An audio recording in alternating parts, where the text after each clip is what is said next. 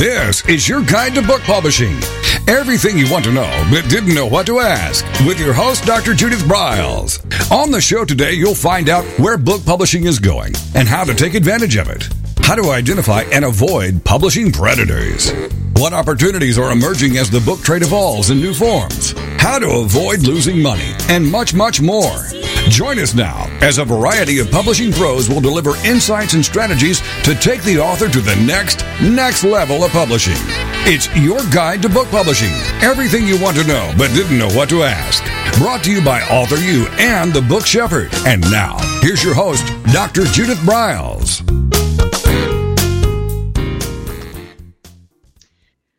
All, and welcome to another edition of the Author You, Your Guide to Book Publishing podcast. Throughout it, I, along with my awesome guest, will share ahas, insights, and tips to enhance and support your book publishing journey. My goal, as always, is to support you and your book success. Reminders if you're on Twitter, do connect with me on at my book shepherd. And if on Facebook, join my Judith Briles book publishing group. It's private, so just ask to join and we will welcome you in. And of course, you can always email me directly at judith at briles.com.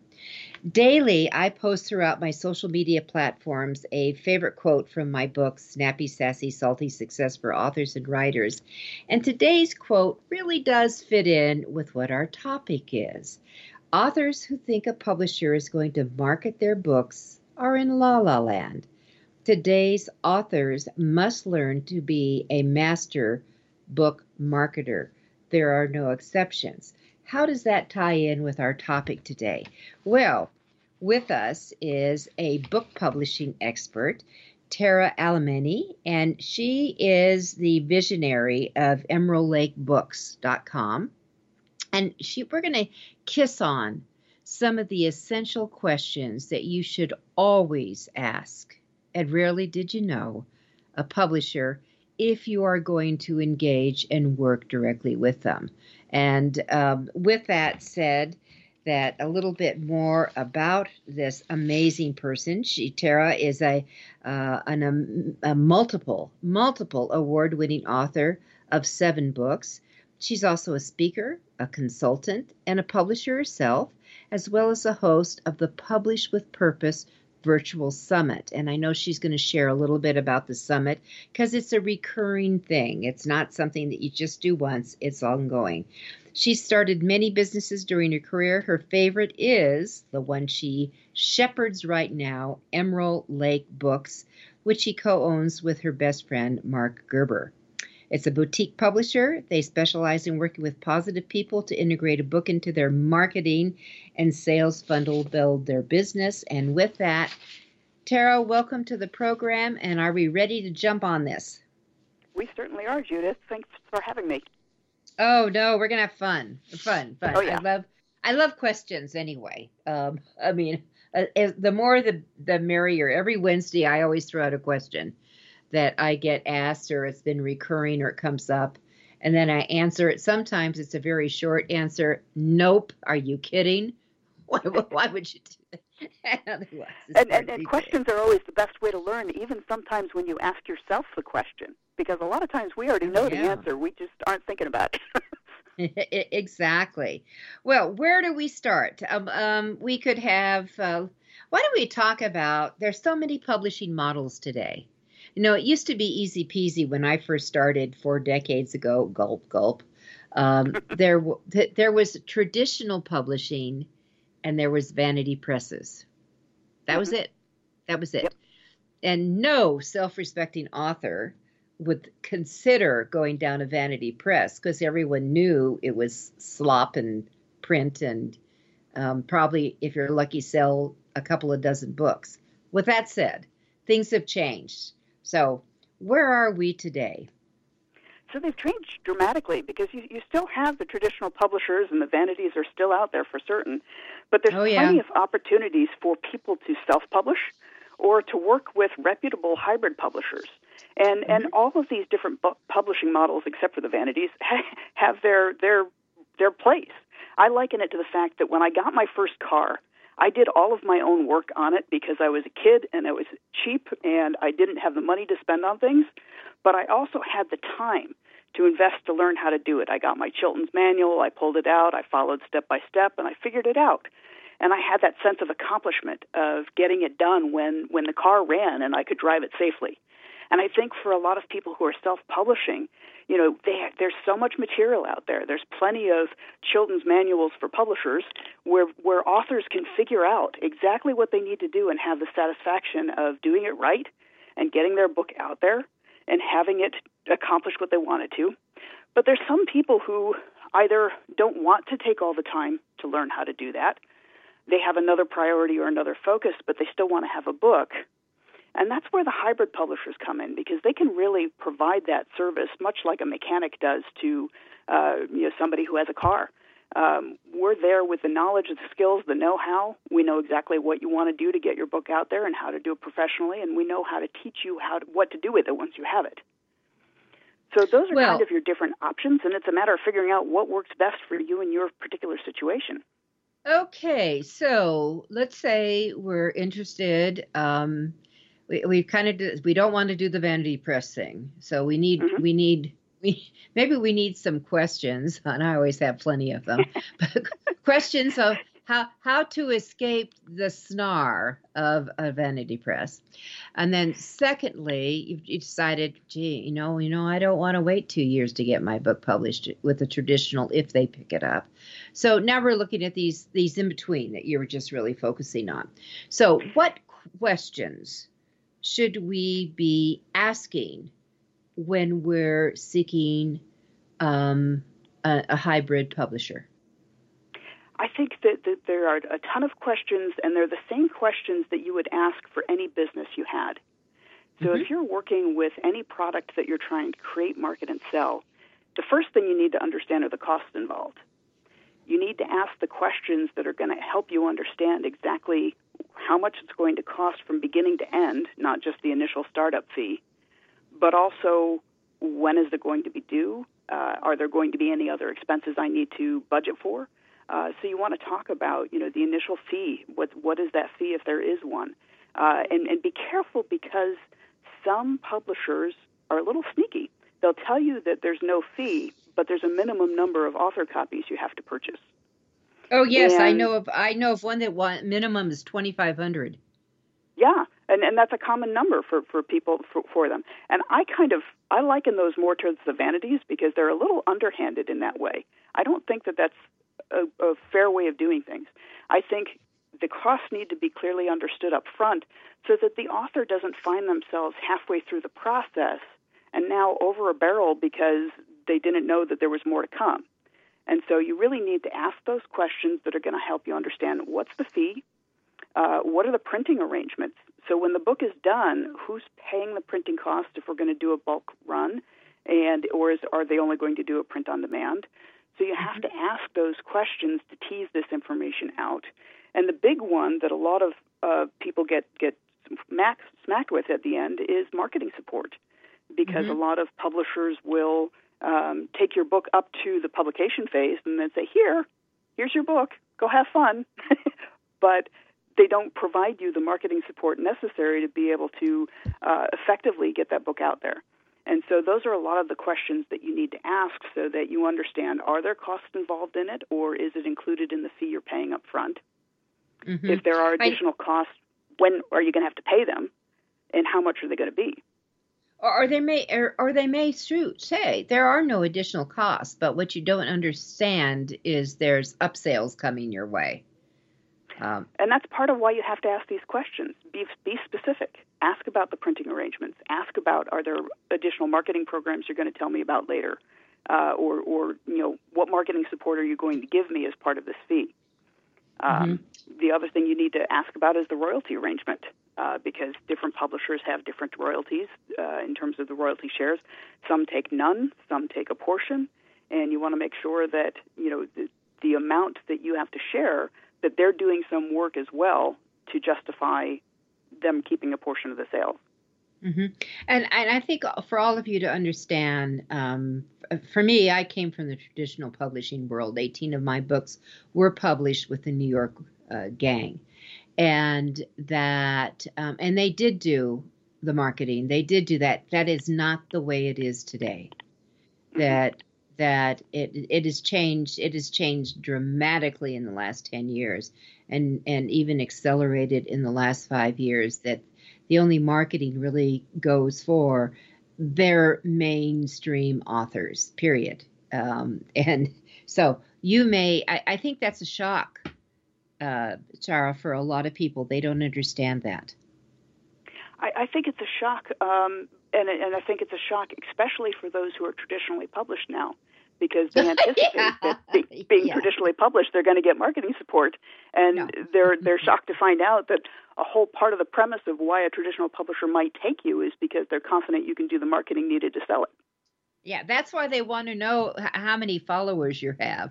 They want to know yeah. how many emails you have. They want to know what your social media presence is. They want to. They would like to hear, "Oh, I'm going to hire a, a PR specialist to help promote the book." That those are the things they want to hear.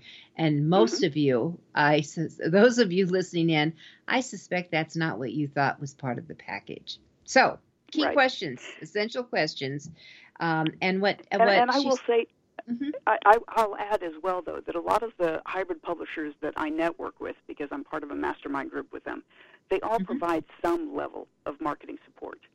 Uh, they're they're running Amazon ads for their authors. They're they're mm-hmm. providing them with opportunities. I've got one uh, that I interviewed recently for the Publish with Purpose Summit, who um, hosts booths at uh, book festivals for her authors and brings them in. Mm-hmm. So you'll mm-hmm. find that there are a lot of good publishers out there who really are trying to support their authors in the best way possible. And so that's why these questions are important to ask is figuring out what exactly is included. Perfect. All right, we're going to take our first break. We'll be right back, but key questions you have to ask is what marketing support you'll supply me and get details. We'll be right back.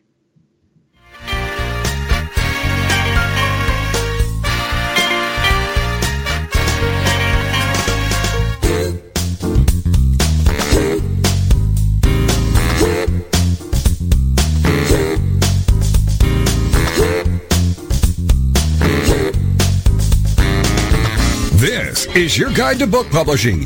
Everything you want to know but didn't know what to ask. With your host, Dr. Judith Briles. And we'll be right back with more great information right after these.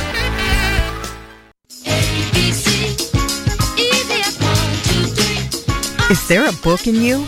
Or another? Author You shows you how to create, develop, and publish your book without being hoodwinked. If you already have a book out, you will find a supportive and brainstorming community that is connected and creative, no matter where you live. Author U brings in national experts for its book camps and annual Author U extravaganza. It has regular meetings and delivers webinars for its members on timely topics. Through Author U's extensive network, Members enjoy exclusive benefits, including significant discounts for a variety of services necessary to publishing. Author Use, the premier authoring resource in the country, creating community, education, guidance, vision, and success for the serious author. If you want to create a book that has pizzazz, punch, and panache, Author U is for you. Timely author and publishing tips and articles are posted on its social media platforms, and it is free. Discover Author U, where authors go to become seriously successful. Join Author U today at authoru.org.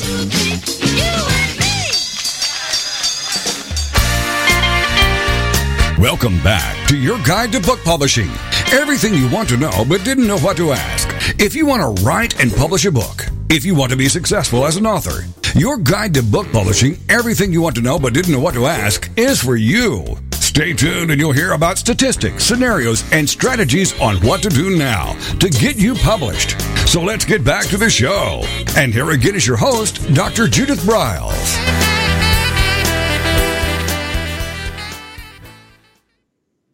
With me is the publisher of Emerald Lake Books, um, one of the uh, one of the more established uh, hybrid publishers that actually creates a a conference, a summit for authors to uh, become successful, which I'm a huge supporter of. And uh, I know that Tara will mention it as we move along and give the dates because it, Tara, is it always the same time frame every year?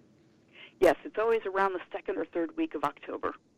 There you go. So if you want fall pleasure on your plate, fall publishing pleasure, um, that you if you if you go to Emerald Lake Books, you'll find all the details. EmeraldLakeBooks.com. Um, and I'd recommend you get signed up for it. And I'm honored to be one of the speakers this year. But take advantage of this because it does make a huge, huge difference um, in this. So we're talking about key questions, um, different models uh, that you as an author can take and when Tara and I were talking offsite, I said, You have to come back and use this line because we have to reinforce it. So I'm going to throw it back to you and let you share that. Sure. We were talking about marketing support and the fact that mm-hmm. so few publishers provide it. Uh, but mm-hmm. I was talking to you about the importance, actually, of the authors being involved in the marketing support because the key aspect of this, when you think about marketing, is that readers want to connect with authors not with publishers. Most times people pick up a book, they have no clue who the publisher is. They're looking to see who the author is. And so authors have to become an invested part of the marketing. And I think that's kind of why we transitioned to this authors do more marketing than the publishers, is just because it's more effective. But that also means that the authors have to connect more with their readers. Because in that process, then it becomes a two way conversation that builds loyalty so that the readers know, like, and trust them. Mm-hmm. And that way, you do it with social media, you do it with conversations, you do it with Zooms, you do at events that you show up. There's so many ways to be connected that you don't have to spend a fortune doing, which I think is a huge, huge plus today on on all of this. The, the great thing about there being so many different ways is you can choose what feels natural and comfortable to you. You don't mm-hmm. have to do all the things. You just have to do the things that you're comfortable with and do them well. Mm-hmm.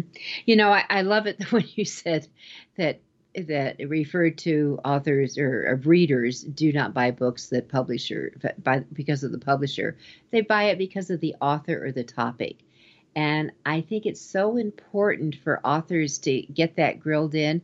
I mean, very few people go out and pick up a book and say, "Oh, another fine book by Simon and Schuster. No, they do not. they do not. Yep. but there's you know that myth you have to be with a big name to have credibility and the answer is no what you have to create is a credible book and that's where it starts so all right so we we have you've got to understand the cost tara has grilled that in i think it's important to understand this as a writer um, as a publisher, as an author, that this is a business. Business. Mm-hmm. So you talk about time and money. I'm always after that too. That uh, I think, and, and maybe you've got some tips for authors to get over this, but somehow so many think, but I've been writing and I'm not getting paid and I'm doing this. And now you're saying I need to go hire an editor and I, you know, I need to pay for a cover and book designer and I got to pay all this up front and I'm not getting anything yet. What's your counter for that? My counter for it is that if you want a return on your investment of all that time you spent writing, you have mm. to hmm. produce a high quality product. Mm-hmm. Because if you have a sloppy cover, if you have sloppy editing, it's not going to sell. It, it's not going to market itself, and so your, your revenue potential on that is going to be very minimal.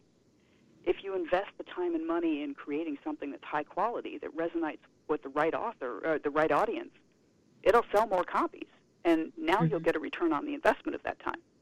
Mm-hmm. And it, and it comes over time. I, I think one of the other the other mistakes. The question could be, how long will it take to sell books or or show a return on the investment? yeah, as long that. as you want sales, uh, you, you'll keep at it. Until you have a large library of books, and, and you can speak more to this than I can, but mm-hmm. you know, once you've got 20 or 30 or 40 books, then things start kind of being more organic. Uh, but when you're starting out with just one or two books, those sales are really you pushing the boulder up the hill. Uh, you know, it's got to be something that you love doing. This has to be something that you just you can't not do, and that's where the satisfaction comes from, and the monetary oh, I, reward comes later. yeah, I you know I don't think the boulder pushing up the hill ever ends because that once you start writing um, and pushing, the expectation is there's going to be quality there, and all you need is a couple of duds, and oh my God, the boulder falls down, and you're, you know, yeah, I mean, I've seen it happen with well-established authors, well-established I, I authors. Too. Yeah, and I have too, so. and and I've seen it a, a lot of times when they're at a point where they're feeling burned out because they haven't had sufficient self-care in the process. Oh, let's okay. So let's talk about self-care you know so what what kind of I don't know if we have questions to go with self care because I, I love Not the really. 61 questions thing. Okay, so let's talk about self care um, on that. Like I've when I finish with an author's book, you know, like we're done, and it's like, whew, whew, breathe. You know, now we're going to get ready to start. We've been setting up marketing and we've been doing things, but before the official launch, I have always told my authors, I want you to take a few days off. I, mm-hmm. I, I just I want you to go play. I want you to go play and do nothing and and and it's and whatever your reward is to yourself. Um, and do that because this next stage, the, the fact is what we just did, that's 10%. The next success for your book is going to be the 90% that we're going to have to do. Mm-hmm. Right, right. Uh, yeah, I always laugh at the fact that, you know, the, the, the old mantra of you put the pen down at the end after writing the end and you think you're all done. And Oh. Like that was the easy part. uh, yes. Now, now the marketing it, begins, and it's and it's not easy. And but the thing is, is that you can break it off into bite-sized pieces. Don't mm-hmm. commit to the whole marketing plan. Commit to one thing each day. And at the end of the year, if you've done one thing each day, you've done 365 things. That's better than trying to get 365 things done in the first month getting burned out and then never going back and promoting the book again, which I've seen yeah. happen. Yeah. Well, you know, Jack Canfield was a, a good friend of mine for many, many, mm-hmm. many years before they ever came along with the whole chicken soup idea that was rejected by a gazillion publishers. Yep. yep. Um, but one of the things that Mark and he promised themselves that they would do five things each day to support the book. 5 mm-hmm. things and it could be it could be five phone calls to just people to shout out it could be just you know maybe writing five fill in the blank but it was their promise to themselves is they would do five things each day to support it and and most of them didn't cost any money in mm-hmm. the beginning in the beginning reach out to a radio show host. There were all sorts of things. Yeah, that's that's actually a, a story I enjoy sharing as well. Although I've never had the pleasure of meeting Jack, but it's something mm-hmm. that really had an impact on me uh, mm-hmm. when I first started marketing my own books. Was just mm-hmm. Consistency is the key, mm-hmm. and the, the quantity that you try and bite off, whether it's one thing or five, that's that's up to what you feel capable of doing. But the consistency is what's important. And when we try and take everything on all at once, then we, we we put ourselves in a position where we, we become overwhelmed and we kind of become paralyzed by there's too much to do and because i don't know what to do i can't pick something to do and so i don't do anything mm-hmm.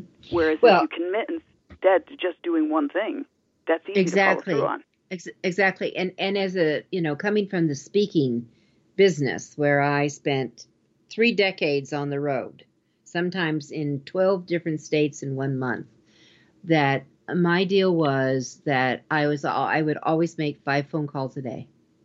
Mm-hmm. You know, uh, just said it could be a follow up phone call, and sometimes I would just get voicemail. Didn't matter. In fact, eighty percent of the time, that's all I got. It didn't matter. I did mm-hmm. five things. I did five things, and you just you just you keep reducing um, and doing things to support yourself and the, and build your influence within whatever genre you're in, whatever industry you're in, fill in the blank, because there's a lot of similarities between the speaking field and the publishing field with the success formula um, and, and getting out there. So there, certainly is, and, and when you make that commitment to yourself to do something and you follow through in it, it reinforces in your your soul and your spirit and your mind that you are capable of doing this. You know, mm-hmm. and, and so it makes it easier the next day when maybe you don't feel like picking up the phone and making that phone call, but you know you're able to do this, so you do it anyway. And, and I think it kind of yeah. combats a little yeah. bit of that imposter syndrome that a lot of authors talk about of, you know, can I really market my book? You know, who who's going to listen to me? Who's going to read my book? Well, you need to be convinced that people are going to find your book valuable in order to be able to move forward from there. Oh, I'd like to have you dig into the imposter syndrome just a tad. Um, and it's of course it's just uh, its its other name is self doubt, but mm-hmm. or or or that it, it, clearly I couldn't be the author of this, or who will believe me, or what's my credibility, or um, and that's uh, that's why I always ask, why are you writing this book?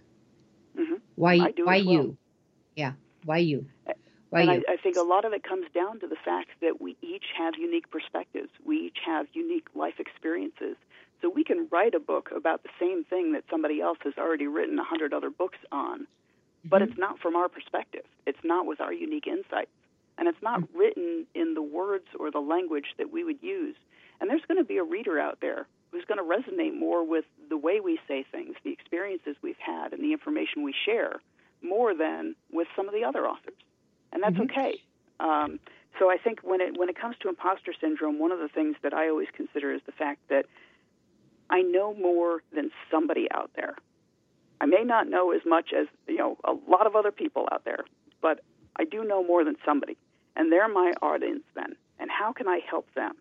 And when you're coming from a point of this being a, a point of service, as a point instead of a point of sales, that's a different thing. That's it's easy then to say, all right, I need to reach out because there's somebody out there who needs what I have to share.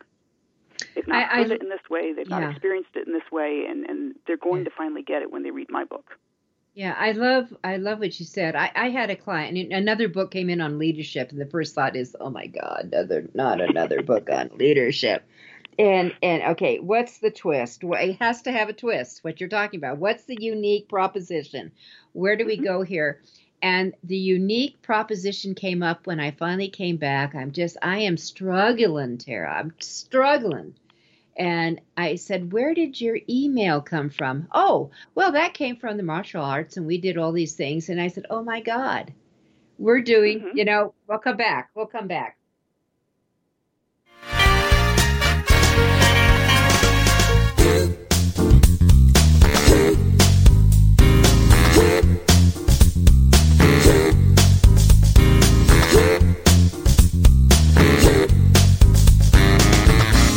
This is your guide to book publishing. Everything you want to know but didn't know what to ask. With your host, Dr. Judith Briles. And we'll be right back with more great information right after these.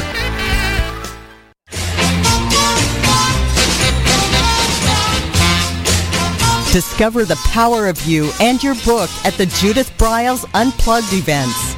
Each summer, Judith Briles Book Marketing Unplugged unfolds over three intensive days working with just Judith.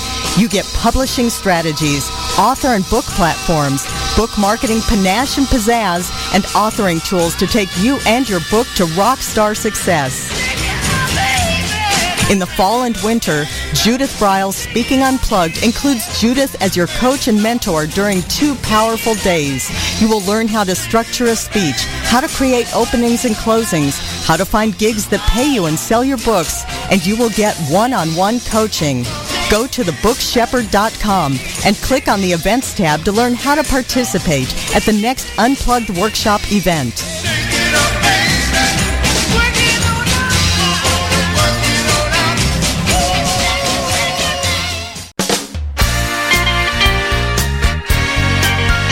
Welcome back to your guide to book publishing. Everything you want to know but didn't know what to ask. Coming up, you'll hear more about statistics, scenarios, and strategies on what to do now to get you published. So let's get back to the show. And here again is your host, Dr. Judith Briles. With me today is Tara Alemany. She is the publisher of Emerald Lake Books. And um, and we're really talking about author success, publishing success. Um, and what to expect when you're expecting a book to be birthed. And, and who do you work with? Where do you reach out to? How do you go about it? And how do you avoid the predators uh, out there? And one of the things, that I just got through writing a blog on the um, huge amount, uh, you know, over two two million books were published last year, 2021. Two million books between all the platforms, all the principles. Um, yes, a lot of them look like trash. I think you'll agree with me, Tara. A lot of them look like trash. Yeah, unfortunately. Yeah. Okay. So uh, um, a lot of them are not so hot, and but there's some real gems in there. And how do you rise above the book pollution that's floating around? And how do you? These are questions for you all. How do you avoid being trapped by some of the predators? Because anytime you have anything rise the way it is. And certainly the independent publishing, the self publishing is now out producing more books than traditional publishing. In fact, they're outselling more per units. What happens? You attract some of the naughty people. So, any comments on that on your side, Tara? Yeah, I mean, I think there's there's so many things when you're in any kind of business, you need to be vetting the people that you're working with. So if you're going mm-hmm. to work with a hybrid publisher, you need to find out if you can talk to people who have, have uh, you know published with them in the past. Uh, one of the things that we've done in the past or suggested people do, I, I call this a pro level tip, is if you go to Amazon and go to the book section, there's actually in the title bar uh, an advanced search, and you can look up all of the books published by a given publisher. And then what you can do is look at, use the look inside feature to see do you like the quality of the editing, the quality of the design? Do you think that this might be a good fit for you in terms of somebody to work with? And then you can go and research that author and go to their contact page on their website or whatever else. So even if the publisher won't put you in contact directly with somebody, you can still find a way to reach an author who's worked with them to find out what was their experience like. Is it something that, you know, they would recommend or that they would do again themselves? And so, you know, taking the time to actually get referrals, talk to people who have worked with them, not just what's on their website as testimonials, because sometimes those are fabricated. I, I hate to say it, but oh I've, no, I've they are more often than not, and it's yeah. distressing. So yeah. don't just go with what's on their website. Do yeah. the research. I always want to talk to someone in a referral who is maybe a couple of years post their experience because you know when things are going along you finally have it it's honeymoon time. And then you mm-hmm. start realizing mm, maybe some of this is not so good or there's some hiccups here.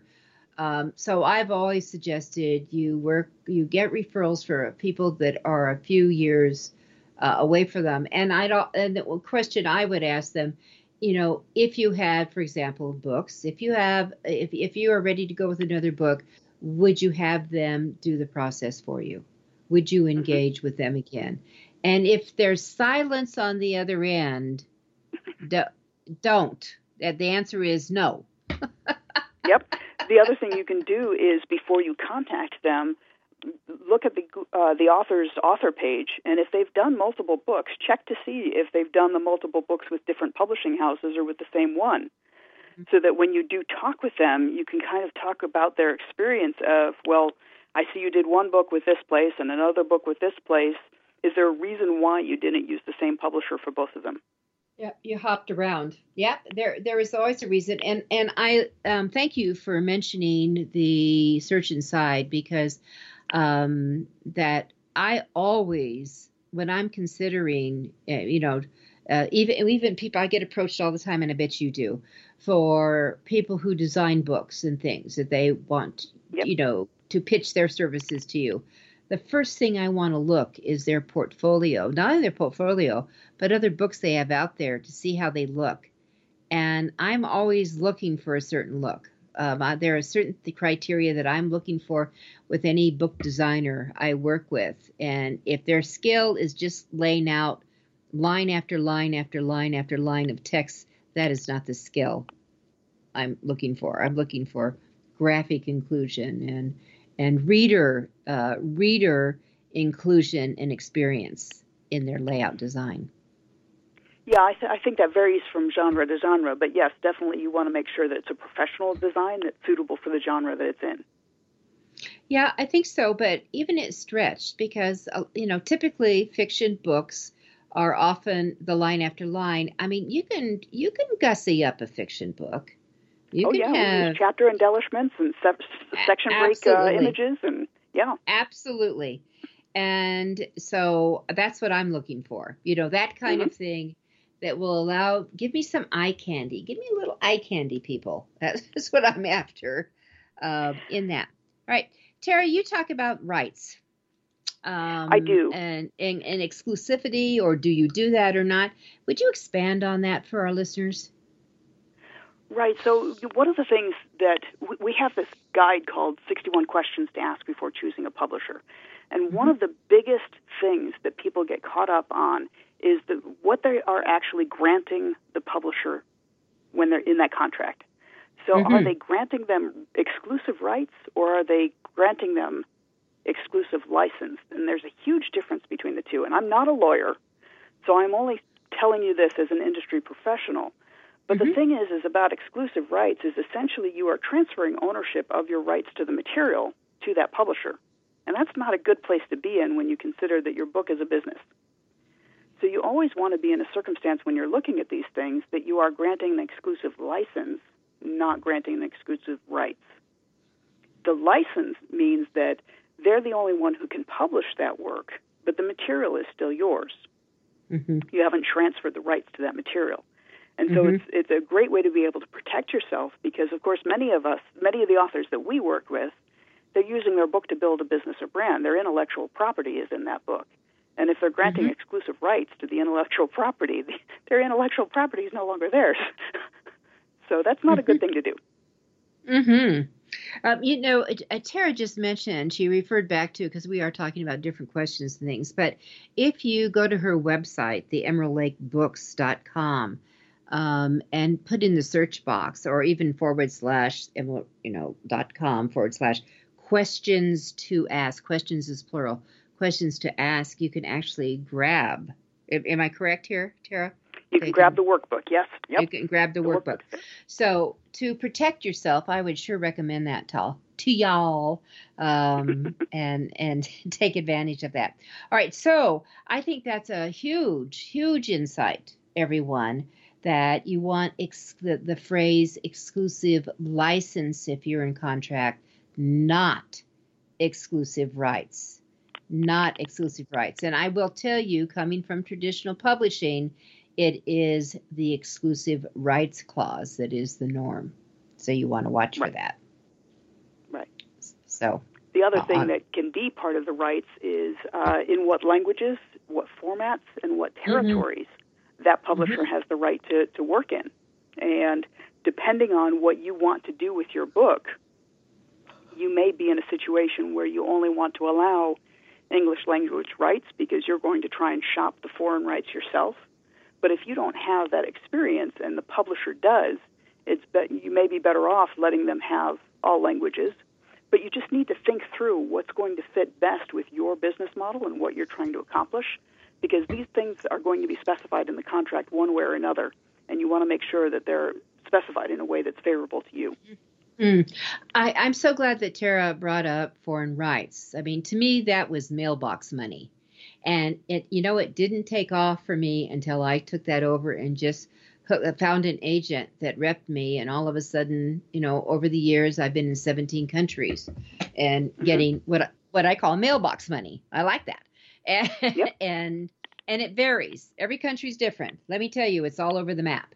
Um, and even and they often will say, you know, you'll get ten free copies of the books. Um, if I've gotten them from a handful, you know, it's just it, trying to chase that down um, whether it's India or China or fill in the blank, it's a challenge to do that. But um, my experience is with foreign rights is that it's usually an exclusive license for a set amount of years. And when that's up, of course, with China, we all just kind of turned the other cheek knowing that uh, they'll do what they want to do. Get the money, and run. mm-hmm. Yep. Yeah, So and the other part of the rights is, is knowing you know how long you are granting that license for. Um, Mm-hmm. Oftentimes there'll be an initial period and then it's auto renewable, but you need to kind of look to see how long is that initial period. If I want at the end of that period to take my book back, what's involved? Uh, do I just have to write a letter within a certain time frame, or is there something else that I need to do? Uh, so being aware of all of those different things, those will be spelled out in the contract, and you just need to make sure that you're comfortable with what they say. Yeah. So again, um, if it's in a foreign language, you're probably not going to be able to read it. Um, if it's really foreign, so this is where you need. Um, I, I, you know, I do have an agent that handles those for me. But I, as as a side share, one of my favorite rights was sold to Saudi Arabia. It was a book called The Confidence Factor, and it was written for women, and they bought it. And not only did they buy it once, they came back to me several years later, and they wanted to rebuy it again. So I thought that was hilarious, Tara. Nice. in, in Saudi Arabia. hmm And they did send me my 10 free copies, so I, I kind of like Oh, that. That's great. now, I, Right. I'm curious. Did they do new covers for you when they did the uh, foreign language translations? oh, sure. Oh, oh, it's Yeah. all in it, it's all in Farsi. Yeah, it's all it's you know it's backwards. They they they did pull the image of it. I mean, there was very similarities. You can recognize your name is in English on it. Mhm. that's the um, um, and it, and it is really kind of fun to see the foreign displays. One of my very favorite, beautiful display was a, a book that was uh, republished in um, South Korea, and they they did a beautiful, beautiful job. They actually did color interior. It was amazing. Mm-hmm. Um, so, but but of course they print over there too. They can do all Right. that, very, you know, so so much different. Um, before we're going to take a break in a minute, but I would love to have you kiss on um, where you because we were talking about knowing your rights. Okay, so what if we want to get a divorce? What if this is not working? What are the things that we should make sure that we have in a contract? you, you need to definitely know wh- how the author can terminate it, uh, what grounds they can terminate it under, and in what time frame they can do that.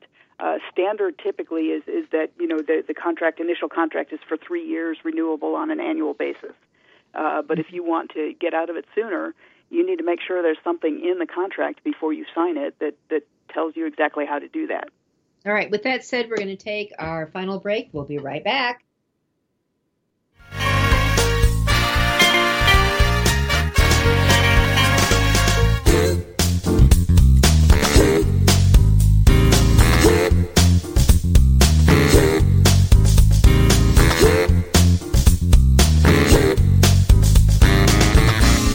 Is your guide to book publishing. Everything you want to know but didn't know what to ask. With your host, Dr. Judith Briles. And we'll be right back with more great information right after these.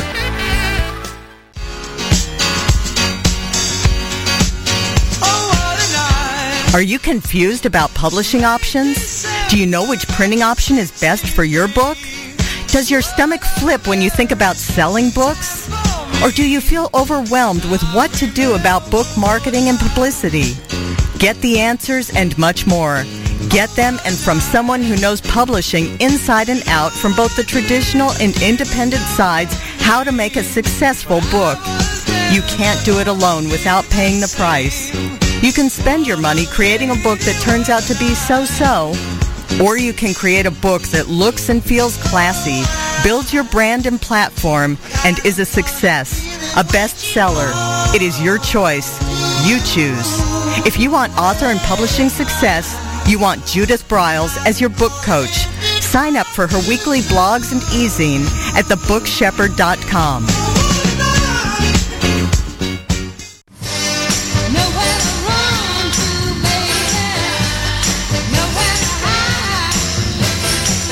The book shepherding concept is simple. The publishing world is changing, and so must you. You need an experienced shepherd and guide to collaborate with you as you create, strategize, develop, publish, and achieve your publishing goals. Publishing is riddled with obstacles, sometimes nightmares for the author. You do not need more problems. You want solutions. Dr. Judith Briles will shepherd you through the maze and chaos. At times, she has had to step in and rescue a book. A book that has been sabotaged by a publisher, by a publishing service provider, and sometimes even by the author. If you want author and book success, connect with her today at thebookshepherd.com.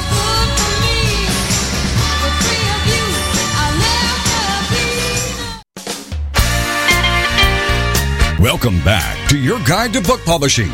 Everything you want to know but didn't know what to ask.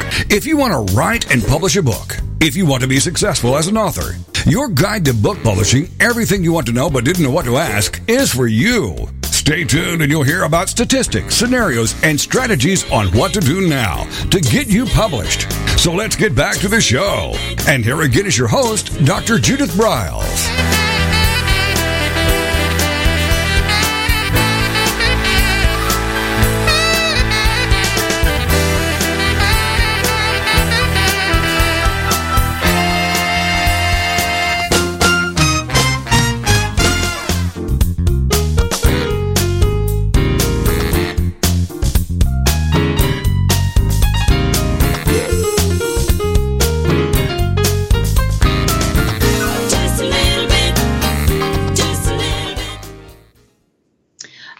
In our final segment on Author U, Your Guide to Book Publishing. I'm Judith Briles. With me is the awesome Tara Alemany. She has a Publish with Purpose Summit coming up. October, the date is what date? Uh, this year it is October 10th through 15th in 2022. 10th through 15th. It's an online summit um, and get goodies. And I'm going to encourage you to go to her website, emeraldlakebooks.com, and explore it. Go into the search box. You want to get her questions to ask workbook. It's a freebie. There's also some information about understanding publishing models. Um, and she, we're both members of IBPA, the International Book Publishers Association and she did a, uh, uh, article on hybrid publisher criteria. Um, and there's also she's got something in her search engine for Amazon's Am- advanced search. So those are all great resources for if you want to be successful as an author. This is where you invest some of your time learning this stuff um, and getting involved with all of that. All right, so we were talking about in uh, contracts inclusions. If you're with someone, I have two that I always insist on. One is a reversion of rights, that if the contract terminates, you as the author has the first right of refusal to buy any remaining stock at the publisher's cost. Clear them out, mm-hmm. get it, and then you resell them at whatever price you want to, and that's your birthday present. All right, the second thing is that I think it's very important that you have, if there's a clause in there that, you know, if everyone's unhappy or whatever and a divorce is going to happen, um, or that you decide, you know, this is not the publisher for you and you want out and you've got the capability of doing that, make sure that you have got uh, in within that clause that that for you to help be the trigger to pull the trigger, that if the publisher uh, is not selling a minimum of two to three hundred uh, print books, print books. I'm not talking about electronic. I'm not talking about downloaded. I'm talking about print books a year. You have the option to terminate the contract. Um, otherwise, they can keep your book in print because of print on demand in perpetuity. So um, it used to be in the old days, we would get a lovely letter from the publisher saying, Hey, it's been great working with you. We've loved your book, but all good things come to an end and we are reversing, you know, reverting the rights back to you. Do you remember those days, Tara? Did you ever have any of those letters? I haven't received them myself, but yes, I remember those days. yeah, And- well, yeah. Yep. Yeah, it's very, it And the was very thing- normal. Yeah. It, it was very noble, but it was also because they wanted to clear out their warehouse space of your book because it wasn't selling. And uh, Yeah. with print on demand, that just doesn't happen as much because it's not taking up anything more than file space on a server someplace, and you can Mhm. always get another server. So people uh, tend to leave You them can- them up. You can, and we saw more of those things were happening when there were mergers, and there are always mergers, and they are clearing out. And that the the new publishing group isn't going to be publishing your house, your book, but those things are still there. I'm just saying it's really important to protect yourself. All right. So Right, and those, those um, additional copies that you were talking about being Mhm. able to purchase, the industry term for that often is remainders. So when you're Mhm. looking in the contract, you're looking for a remainders clause that says what happens to them so that you get first right of refusal on those. And you do. I remember I took a remainder. I mean, they, you know, reverted back to me and they said, Would you like to buy the books? Well, you can get them for 85 cents. And I Mhm. said, Well, how many do you have? And they said, Well, we have a thousand left. And I think it was a 20,000 book run back in the old days. And I said, I'll take them all, all of them. And this book was originally selling at $9.95. Oh my God, I raised it to $20 and sold them all. hmm So That's great. yeah, it was, it was that was a good investment. Um, Certainly was. I mean, even after shipping, you probably cleared a huge profit on those. all right. oh, it was yeah, huge. It was huge. All right, everyone. Um, let's let's talk about a couple of things. What what tell me about pro level tips. Um, what what kind of things can we throw out here? Because you've referred to that phrase often when I talk to you. Yeah, so that was that was one where we were talking about. The, Oh, we the, did uh, kiss that. Going to, Yeah. going to Amazon, so we were going to hit on working relationships and author copies. All right, I let's go. All right. All right, let's come questions to back to um, that. This is it's important. Typically, it used to be when I was with uh, New York that we could get anywhere from the typical they offered was a forty percent discount. Sometimes you could get fifty percent discount from the retail price. What's it today? Copies, yes. Yeah, this is I- for I- author's copy. Yeah. Yeah, so so you know it's interesting because I am always in favor of a markup over a, a discount. Uh, you'll often find some publishers they're only offering a 20% discount on the list price, or 40% is, is huge on list price these days. Uh, but it's not in the favor of the author. Uh, so from our standpoint, what we do is we do a 20% markup on the print cost. And the difference is, is often our authors are able to buy their copies at five or six dollars a, a piece, as opposed to, um, you know, if we're selling a twenty dollar book, buying it for eighteen dollars. Uh, so, you know, I think knowing what you are being charged for the author copies is important moving into it, because that way you can figure out how many you can afford to have uh, at a time, and you know how quickly you can move them. Uh, you know, I actually know of a hybrid publisher who not only goes back to what we were talking about the first part of the hour, a minimum of 2,500 copies, but then they did offer that to the author when they bought them. You know, they had to buy them at Mhm. the um, their cost plus the markup, and they added another two dollars, I think, onto it. You know, they put a fixed price on it, but it, when you're buying 20, it, it gets pricey. You all need to realize that. It, it does, and and and I think a, a markup on the print price. That's really just to cover the, the publisher's time for organizing things and, and all that neat stuff. And that to me is fair. But the discount on the list price to the author, I think, is, is never a fair thing because you're not a wholesaler. You're not a retailer. You're the author, for Pete's sake, and you should be able to get reasonably priced copies of your book. So bringing it way down is what we're after, and I, you know, I like that a lot hmm um, on that. So, and, and I and I actually have not heard many people use the phrase the markup versus the discount because I think that the discounting it is the more typical.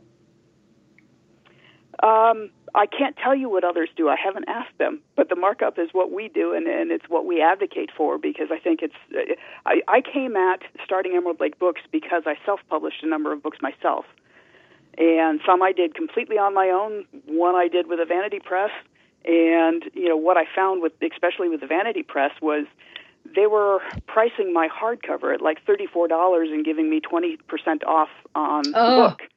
Oh, And it was oh, like- I, I, oh, I'm so love that you brought this up with the vanity presses because I see that that that is their mo when they price and it was crushing books. because I really couldn't buy many copies of my book. No, no, you can't. And and you know what? Either will anybody else. right. Because because it's not priced right for the genre and where it goes. It's overpriced. Yep. And at that point in time, that was why I decided when I started Emerald Lake Books, anything that I saw in the industry that I had experienced that I did not like, I mm-hmm. made sure we did differently. and so, it wasn't even that I looked at how other people were pricing their author copies. I certainly know other publishers that are doing a, a markup as well, but I just couldn't tell you who they are at the moment. Uh, but the markup just seems so much more fair because that's not where I need to be making my money. I need to be supporting the author as much as possible in their getting the book out there.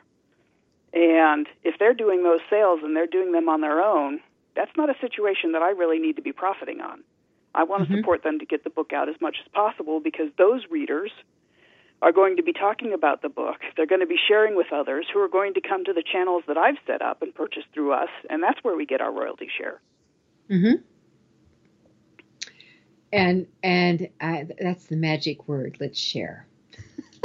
hmm yes. Yep. um, with all that. All right. So if, if as we look at this, that you're and you should get copies. Do you recommend to authors to get a certain number of copies? I do recommend they get a number of copies, but I let them know that the number that they get is up to what they're comfortable with. So some of our authors only start with 10 copies. Others of our authors get, you know, 200 copies. It really depends on how clearly they've defined their marketing plan and what their initial launch is in terms of do they have copies they want to give to their endorsers and their launch team and, and send out for to the media and as as book promos. And in that case, you know, we want to make sure that they have enough copies to be able to do all those things. And we work through calculating the numbers with them so that they have a good idea what they need. All right. And so, or they want, or maybe they haven't thought through how they're going to use them, where they'll go with them with, and all that. And I always tell my authors that listen, if your goal is to get out speaking, you need several cases of books Mhm. because if you're effective and you connect with your audience, a case will disappear at one presentation minimum. So Right. you need you need to think that way. So that's where you're going around. Are most of your authors doing the print on demand model or are they doing any other type of printing? Most of them are doing print on demand. We do have a couple that have uh, very custom hardcovers uh, with dust jackets and gold leaf, uh, copper leaf foil, and custom Oh, colors on the canvas and stuff. So Yeah. beautifully designed books. But those those become harder to move because your distribution channels, uh, you know, unless you have a, a warehouse someplace that's doing fulfillment for you on distribution, it, they're harder to get to the places they need to go. Unless you're out speaking and you're moving them yourself. Yep. And with that, thank you, Tara, for being with us today. We our hour You're is welcome. up. Okay, I've everyone. really enjoyed this. Thank you. I enjoyed having you. All right. So again, it's Emerald Lake uh, Books, and and take advantage of that and explore it. And we will be with you next week. Happy writing.